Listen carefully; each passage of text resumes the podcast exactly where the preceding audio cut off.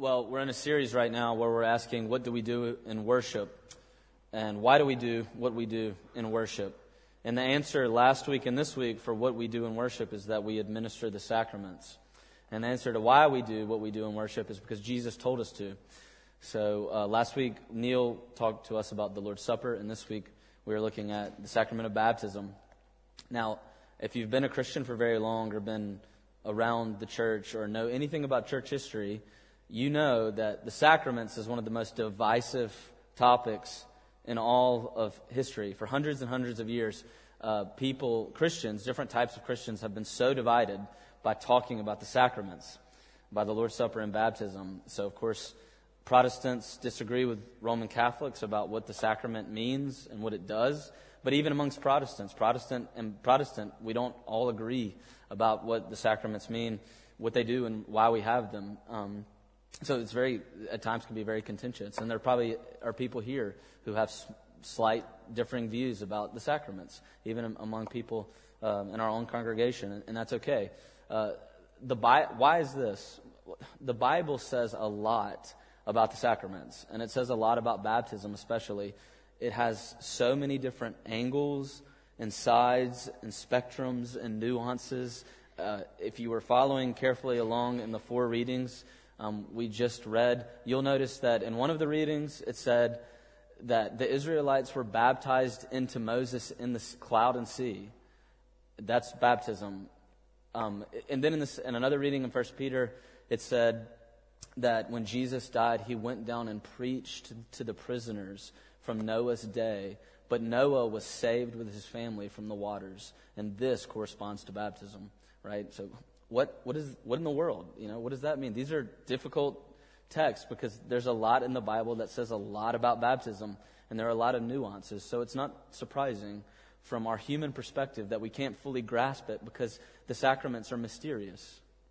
The sacraments have a mysterious nature about them, and so it makes, them, it makes it difficult to talk about them in really clear ways all the time. Uh, but the sacraments are beautiful. The sacraments are beautiful gifts uh, that God has instituted. And tonight, uh, talking about baptism, I think um, we can't we can't make everything clear about baptism. We can't discuss all the aspects of baptism. But what I think you'll see, hopefully by the end, is that baptism is fundamentally and ultimately trying to answer for us the question, "Who am I?" Baptism answers for us the question, Who am I? So we'll look at three things. First, baptism is a sacrament. Second, baptism is an initiation. And third, baptism is an identity. Okay, so first, baptism is a sacrament. Now, the first passage we read was from Romans chapter 6.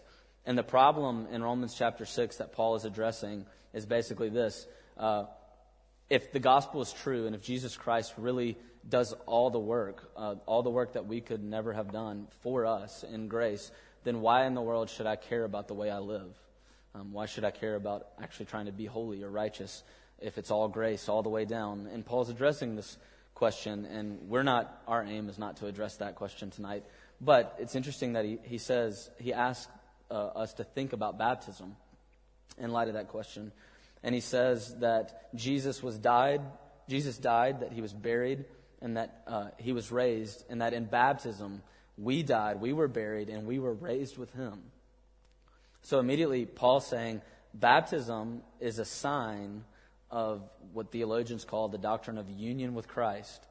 In other words, that everything that happened to Christ Jesus, people who have faith in Christ Jesus get all of those benefits. You, you live like Christ. You died with Christ. You were buried with Christ. And you were raised with Christ. Those are yours. You were united to Christ. And Paul uh, connects that and says, baptism, if you're baptized, look, that's a sign of union with Christ, of getting the things that Christ got. In other words, he's connecting the sacraments directly, at least baptism here, to the gospel. He's saying, what does the sacrament signify? Jesus Christ, the gospel for you. That's exactly what it signifies. Now, what's a sacrament? What's a sacrament? Uh, a sacrament we've traditionally defined it, is a sign and a seal of God's covenant of grace. Uh, but that really just throws the definition back a layer because then you ask, well, what in the world is a sign and seal of God's covenant of grace? It's not the easiest language to parse. Um, uh, and this is because the word sacrament is not found anywhere in the Bible. Uh, the word sacrament comes from the Latin word sacramentum, and sacramentum just means mystery. Um, and that's why uh, John Calvin, one of the reformers in the 1500s, when in his one of his famous books, he instead of writing sacraments a lot of the times he'll just write the word mystery. So he'll say the mystery of the Lord's Supper, the mystery of baptism, because that's what sacrament means. It means mystery, and it specifically means mystery as defined by the Bible. So, what's the Bible's definition of mystery? Well, the Bible's definition of mystery is not something like a Swedish crime novel. Um, it's not. Uh, it's not. You don't know what's going to happen. It's a big mystery. You bring in the police, kind of a thing. Um, the Bible's idea of mystery is that something that has been previously hidden has now been revealed, has now come to light. Or, in other words, the idea of mystery is that um, there's a visible manifestation of an invisible reality, a visible appearance, a visible manifestation of an invisible reality, something that you, that you couldn't see with your physical eyes, your embodied eyes, but that's been revealed to you in some unique, special way by God. Um, so, this, when you think about it like that, it makes the language of signs and seals a little bit easier to understand. What's a sign? Well, you know what a sign is. You use them all the time. We used them up here on the screens today. Think about it in terms of the Bible like this God flooded the earth in the book of Genesis. And then he came and promised to Noah, I'm not going to do that again, ever, until the end of time. And what did he do to make sure that you remembered that he promised it? He stuck what he calls a sign into the sky, a rainbow. A rainbow is a sacrament. Um, a rainbow is an Old Testament sacrament. It's a sign and it's a seal of the promise God made to nature that He would not do that again to nature. So it's a sign, and it's also a seal. What's a seal? A seal is not the fish uh, that sits on rocks and claps and stuff. It's um, a seal is taken from the old concept, the ancient Near Eastern concept that you see in any movie in the Middle Ages. Uh, somebody here was telling me that lawyers still do this. It's, it's the idea of, it's the image of taking a, a piece of wax and putting it on a letter and putting down your stamp on it and sealing it, right? That's what it's meant by a seal. And in the ancient Near East, a ruler could seal an official document or a covenant, a promise, an agreement in all sorts of ways. Uh, he could give away his signet ring to a person. Um, in, in Jerusalem, a lot of times you would seal an agreement or a contract or a covenant by taking off your shoe and exchanging shoes. Okay? This was a seal at the gate of Jerusalem. These are seals, signs and seals. And, and you get the picture. A seal makes something official, permanent, approved, assured, final.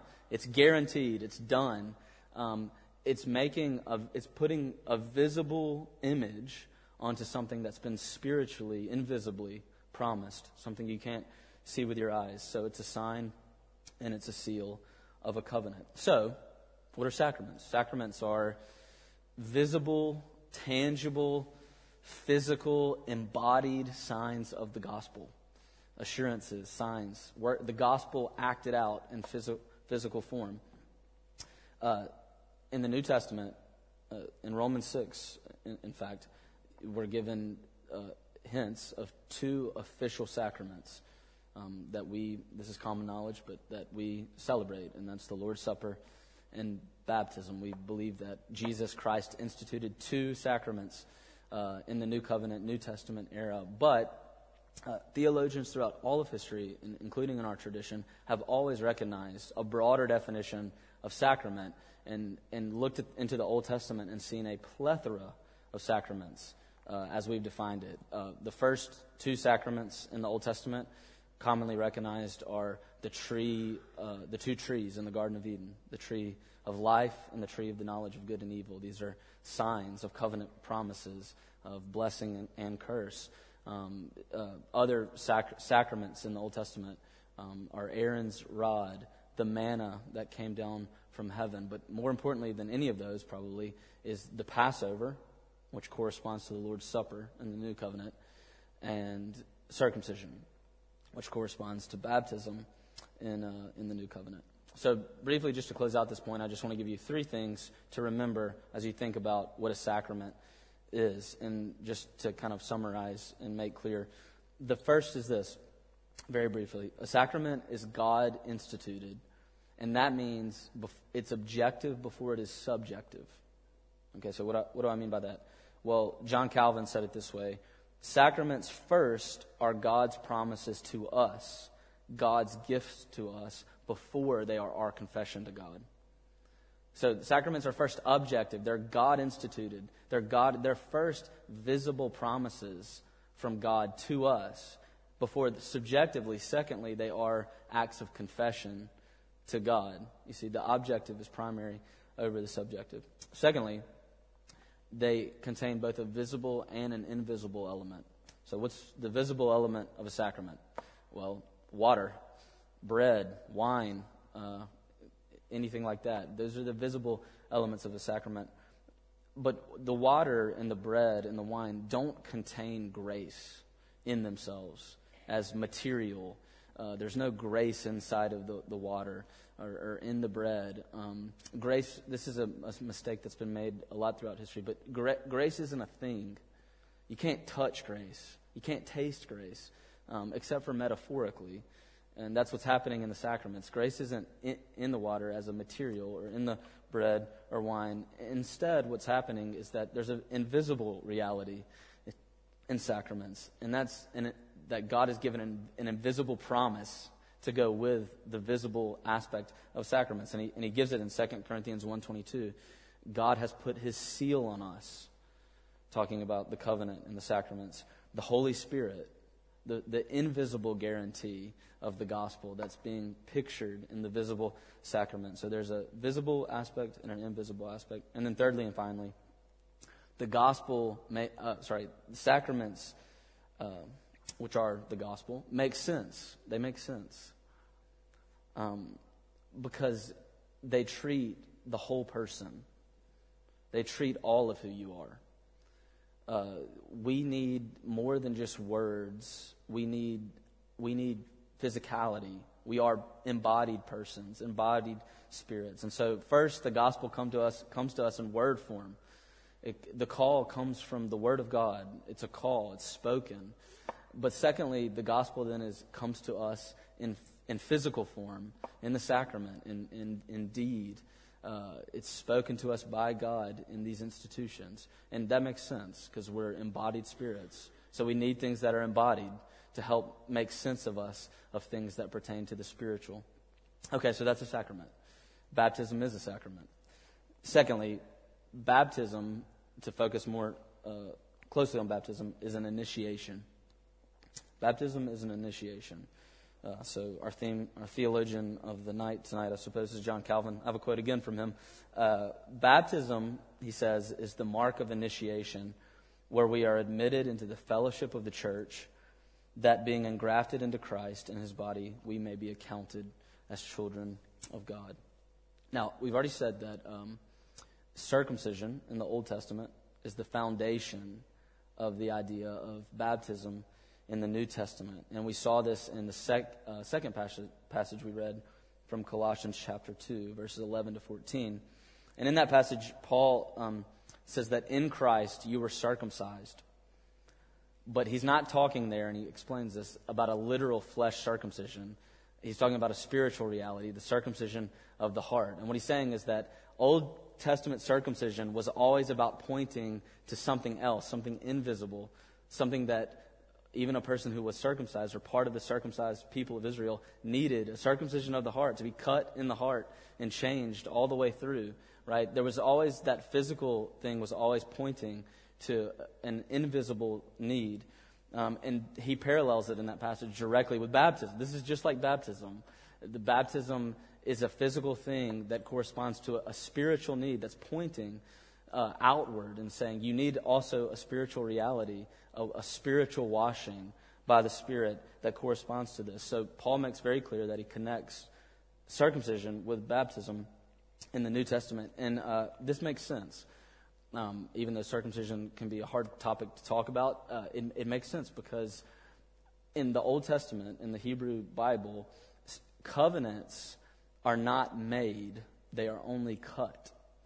Uh, so anytime you read in the Old Testament it says, and God made a covenant with Abraham or Moses or David, literally what it actually says is, and God cut a covenant with Abraham, Moses, David. It doesn't use the verb made, it uses the verb cut, but we've uh, translated it that way most of the time in English. But it says cut. And so you can see pretty clearly exactly why when you cut uh, a, a covenant, you need blood. Um, that, that, that's what is being signified, is that covenant promises are made in, in blood. Um, and circumcision was the perfect covenant sign for that. It's, a blood, it's bloody, it's messy. Um, and the point was that everyone remember in the house of Israel that it was always about something to come, a, a blood sacrifice that was to come, that was in the future, an ultimate spiritual reality that had not, not yet taken place. Right? That was always the point. Blood had to be shed for the covenant to be fulfilled. Now, in New Testament uh, sacrament, baptism is not bloody, it's not painful. Um, well, it's a little bit painful maybe for an, an infant, but not too bad. Uh, but it's clean and it's refreshing. And the question is why? What's the difference?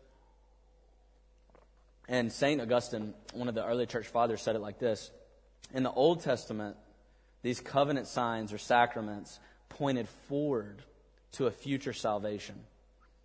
But in the New Testament, in the New Covenant era, our sacraments point backwards to a salvation accomplished. You see, in other words, the Old Testament idea of sacrament and circumcision looks forward to the man of power who will undergo the ultimate knife, the man who must ultimately be cut.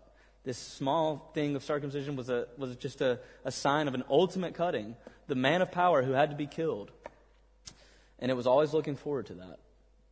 Whereas in the New Testament, in baptism, we look backwards to the man who was cut, who, to the man who went under the ultimate knife. They had to see blood coming in the future. And because the blood has been now shed, we see water. You see? Um, but there's even more to the story because water, throughout the whole of the Bible, also simultaneously signifies both judgment and purification at the very same time. Okay, so uh, the next two passages we looked at were 1 Corinthians 10 and, and um, 1 Peter 3. In, in 1 Corinthians 10, verse 2, it says that the Israelites were baptized into Moses in the cloud and in the sea. Now, what in the world does that mean? Um, we talked about this last semester when we were looking at Exodus 14 the Israelites were baptized into Moses. It's talking about the event that took place at the Red Sea. When Israel crossed the Red Sea, uh, we read the passage at the beginning of the service. Israel literally went under the water. The walls of water erected around and over them, and Israel went under the water. The wa- you see, the water became an instrument for them, an instrument to move them from the state of slavery to the state of freedom, a new community. You see, and the question is, why in the world is it that when Pharaoh and the Egyptians went under the water, it crushed them? It became an ultimate instrument of judgment, whereas for Israel, it became an ultimate instrument of salvation. And the answer is one thing Israel had a mediator. Israel had a mediator. They had Moses. They had Moses standing there, and God told him, Raise out your hand, lift up your hands, and part the waters. Moses was the covenant mediator of that baptism. It was the baptism as an instrument of grace and mercy for uh, Israel, and it was a baptism of judgment and death for Pharaoh. And the only difference was is that Israel had a mediator, a covenant mediator, a go-between between them and God. This, the third passage from 1 Peter 3, 18 through 22, uh, which is, I'm not about to uh, go into it too much. It's one of the most difficult passages in the New Testament. It's very confusing. Um, I, can't, I don't. I mean, I think I, know, I might know what it means, but I'm not. I'm not sure, and nobody else in history is exactly sure either. Uh, it's. It sounds like it says that when Jesus died, Jesus went to hell to preach um, the gospel to the prisoners from the age of Noah who died in the flood, and to potentially set them free. And that's been a popular interpretation throughout history. What I actually think it's saying is that the gospel of Jesus' death was preached to those in Noah's generation before the flood. um, that they were given an opportunity to repent, but only Noah and his family, the eight, were saved. But the point is this this corresponds to baptism. You see, just like with the Red Sea, the flood is simultaneously a judgment and a salvation or a purification. Water is playing both roles. For those that the gospel was preached to beforehand, water became the ultimate instrument of death, the ultimate judge. It was a drowning. But for Noah, who entered into an ark, a mediator, he and his family were saved. And, and Peter is connecting that directly to the gospel. It's the same exact idea that's present in the gospel and present in New Testament baptism. Uh, so, just briefly to end point two, the other four uh, statements about the, a way to think aspects of baptism very briefly, and then we'll move to the final point. First, what this teaches us baptism is the pronouncement from God to humans that the waters of judgment, because of Jesus Christ's death, have become for us the waters of life. What was once only judgment, drowning, has now, because of Christ, become the water of life. That's what baptism is symbolizing and signifying. These waters are purifying because of his death.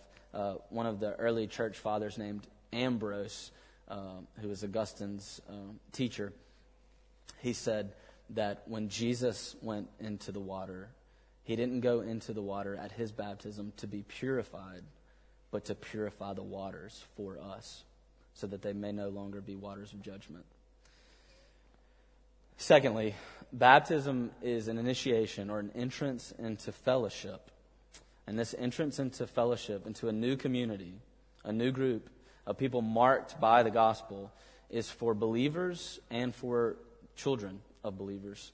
Uh, it, interest, entrance into this fellowship is by both profession of faith uh, and the sacrament, and the sacrament for, for the children of any believer that professes faith. Um, let me just Neil. Neil did this last week, so I feel like I can do it without uh, it being too annoying. But let me just read to you from the Westminster Confession very briefly, um, because Neil did it. Uh, the efficacy of baptism is not tied to that moment of time where it is administered. So the the efficacious the the effectiveness of baptism is not tied to the moment of being baptized at all. In other words, it's saying baptism doesn't save you. The physical act of baptism doesn't save you, but it's a sign of the grace that's promised, offered, and conferred by the Holy Spirit to anyone, whether infants or not. God has determined that grace belongs to each in, in their appointed time. Okay? Now, look, why do we think, why do, I have no doubt that there are people here tonight that don't agree with that. Uh, but why, do, why does our tradition, why do we think the Bible teaches that? Very briefly, um, the covenant has always been for adults and for the children of the adults that are part of that covenant, ever since the very beginning. It's never been any different. And we don't think that in the New Testament that's changed. And the reason we don't think that is because in Acts chapter 2, at the end of Peter's sermon, uh, after he's delivered this beautiful speech, this beautiful sermon about the works of Christ, he says in Acts 2:38, "Be baptized, for the promise is for you and for your children and for all those who are far off or outside your gates, or, or, or, uh, sorry, for all those who believe. Now, is he simply talking there that the promise is for you and for your children in terms of children who believe, who profess, who are old enough, some uh, minimum age to profess faith? And the answer is no. Why? Because this is a quote. This is a quote from Genesis 17, where God instituted the sacrament of circumcision in the Old Testament. And the sacrament of circumcision in the Old Testament was for every single boy that was eight days old. Uh, it, it, was, it was prior to any age of being able to, to profess anything. Uh, you see, he's quoting from Genesis 17 and, and, showing that there's a continuity, that this is for believers and for their infants, for their children. Uh, 1 Corinthians 7, just very briefly, says that the children of believers are holy. Um, now, what does that mean? Does that mean that they're literally perfect and righteous and made holy in Christ? Absolutely, for sure. No, holy there is the just simply means set apart. In other words, the children of believers are set apart. In other words, they're marked off. They're members of this covenant community. This, this right here, the, the local church, meaning that we are distinct from the communities of the world. We are a distinct body, and that's what baptism is marking. Uh, you know, one of the problems is that if you if you limit the sacrament of baptism, if you restrict b- baptism to only those who can publicly pr- profess faith, there are all sorts of difficulties that that causes. But one of the ones I'll just mention uh, that you can ponder over is that it, it, becomes very difficult to understand God's intentions for um, severely mentally disabled uh, in in a congregation that ha- don't have the ability to ever profess faith. Um, so uh, there, are, there are another, a number of other things to think about. Uh, but let me just close that little point by quoting from a, a Herman Bavinck, who says this Infant baptism is beautiful, he writes. The Father loved the world. Christ is an atoning sacrifice for the whole world, and he shed his blood also for children. And the Holy Spirit, who conceived Jesus in Mary's womb, was granted to Jeremiah, David, and John from the very first moment of their existence. God has access to every heart, and He is not hindered by age or youth. Just as children are partakers of the condemnation in Adam without their knowledge, so they are again received unto grace in Christ, that they cannot actually believe in Christ. They can be regenerated or, or made new, and thereby also receive the capacity to believe in Christ. Okay, so point three of four. Uh, this means that baptism is totally passive. Uh, that's what's being highlighted in baptism is total human passivity. Uh, so just think about baptism for a second. Uh, in the Lord's Supper, you're active, you're taking, you're eating, you're being called to remember, to think.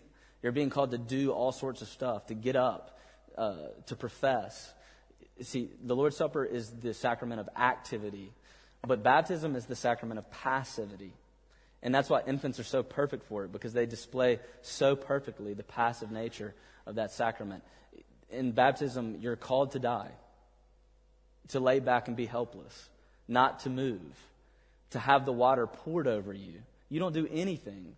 It's a, it's a sacrament of total passivity, which corresponds later to the sacrament of activity. And that's why it makes so much sense that it's for, both for those who profess faith in Christ and for their children. And lastly, uh, baptism is a call. It's an initiation into a covenant community, and that means it's a call. Uh, in Romans 6, Paul connected it directly to the call to walk in newness of life. He's saying if you've been marked out for the people of God, then it, you're being called in baptism to walk like Jesus did in newness of life. Okay, thirdly and finally, we have to hurry uh, briefly. Baptism, thirdly and finally, and briefly, is an identity. Now, uh, every single person in this world is looking for identity markers in their life. Uh, you need affirmation. Every single person needs affirmation. You need to be told from the outside uh, by somebody that you adore, I adore you. And Tolkien put it best in uh, The Two Towers when he said, The praise of the praiseworthy is above all rewards. Uh, we're made to be adored by somebody we adored. And that's how God uh, instituted it. When Jesus Christ was baptized, the Father came from heaven and spoke and said, This is the Son, my beloved, and I adore him. And what Paul is saying is that baptism is the sign of union with Christ which means that when you believe and profess faith in Christ, what baptism is trying to tell you is that everything that is being spoken of the Son is also spoken of you. So, so it's, it's literally the Father saying, This, you, are the daughter, the Son, my beloved. It's, it's true of you as it, as it was true of Christ. That's what baptism is signifying, is our union with Him. Uh, we, we, I preached a sermon on Jesus' baptism recently, and I use this, this story, but I'll use it again because it's uh, incredible. Uh, jo- Joseph Merrick was a 19th century man. A film was been made about him in the mid 20th century called The Elephant Man. Uh, Joseph Merrick was a man that was incredibly diseased, um, tumors all over his body, in- incredibly deformed human being and he was a member of a freak show, a traveling circus in the 19th century. He did not know how to speak. Um, He was bru- brutally beaten daily. Uh, this is all a true story. A man named Dr. Weber in England rescued him out of that life and taught him how to speak, gave him a room in a hospital to live in. Uh, and on one occasion, Dr. Weber asks Joseph Merrick to come to his house for tea, afternoon tea. And Merrick's never been invited to afternoon tea, um, nothing, never been invited anywhere. And he goes to afternoon tea with Dr. Weber and his wife, um, who are, are, fairly wealthy English people. And um, uh, at one point, Merrick pulls out a picture of his mother. And the, Dr. Weber's really interested in this because Weber wants to know does she look like you? Um, did you have this disease because of her? Because he's a doctor, he's interested medically. And that's, she, didn't. She was a beautiful woman. But Joseph uh, looks back down at the picture and says this If only my mother could see me now, I was such a disappointment to her. If she could see me now with such lovely friends, maybe she would want me. You see, every single human needs an identity marker. And there are traditionally three ways that you can get your identity. One is you can get it entirely from the outside. That's the traditional and ancient way, which, which looks into your role in the community to know who you are as a blacksmith, as a magistrate, as a father, as a husband, as a brother. Um, this is who I am. These are my roles, right? The other, the modern way is that you turn completely inside and you say, I don't need any identification, affirmation from the outside. I can do it on my own. All I need is my own self esteem.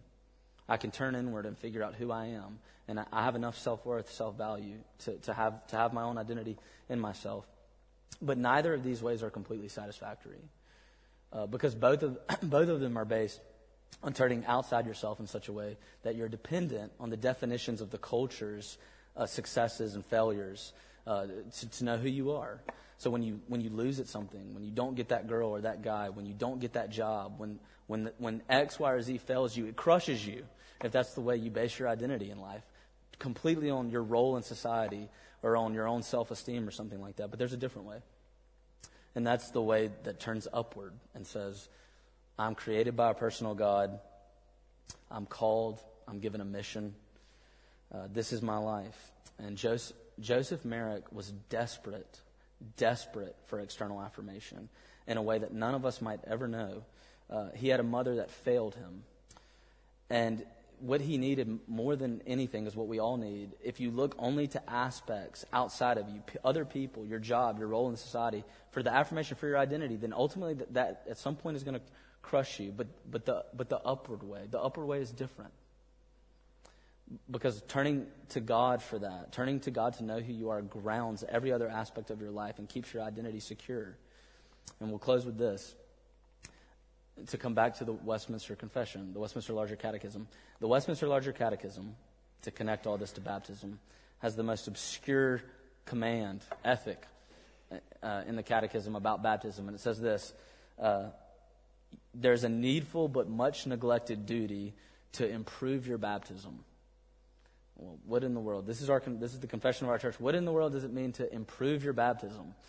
Uh, and it's a very obscure way of speaking, but what, all it's saying is this is that when you see somebody else baptized, uh, you, you're, you're asked to recall your baptism. Maybe you can't remember it, but you know what it was like. You're asked to recall it, and you're, what it's saying is that it wants to, you to understand baptism as your identity marker. Uh, in other words, every time you see a baptism, it's a reorientation, a remembrance of your vow, uh, a call to be once more who you've been marked to be in the sacrament of baptism.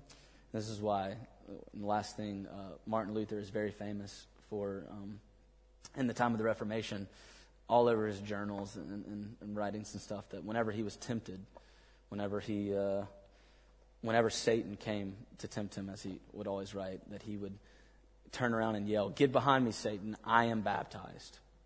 Um, uh, and this was is all over his writings. I am baptized. I'm a baptized one. Now, he, what he's saying there, of course, is that I'm one of I, this. This baptism signifies for me I'm one of Christ's. Um, I'm signed and I'm sealed. In other words, baptism is a mark of assurance, and it's an identity marker for us in a world that wants you to get your identity from all sorts of other places that will crush you. Your baptism is the imprimatur, the seal of the King. Let's pray. Father, we thank you for these sacraments. They're so hard to understand sometimes, but we know that these divine mysteries are beautiful gifts. And so we ask, Lord, that you would help us to improve our baptism by looking to it and remembering it and recalling the gospel tonight. And we pray this in Jesus' name. Amen.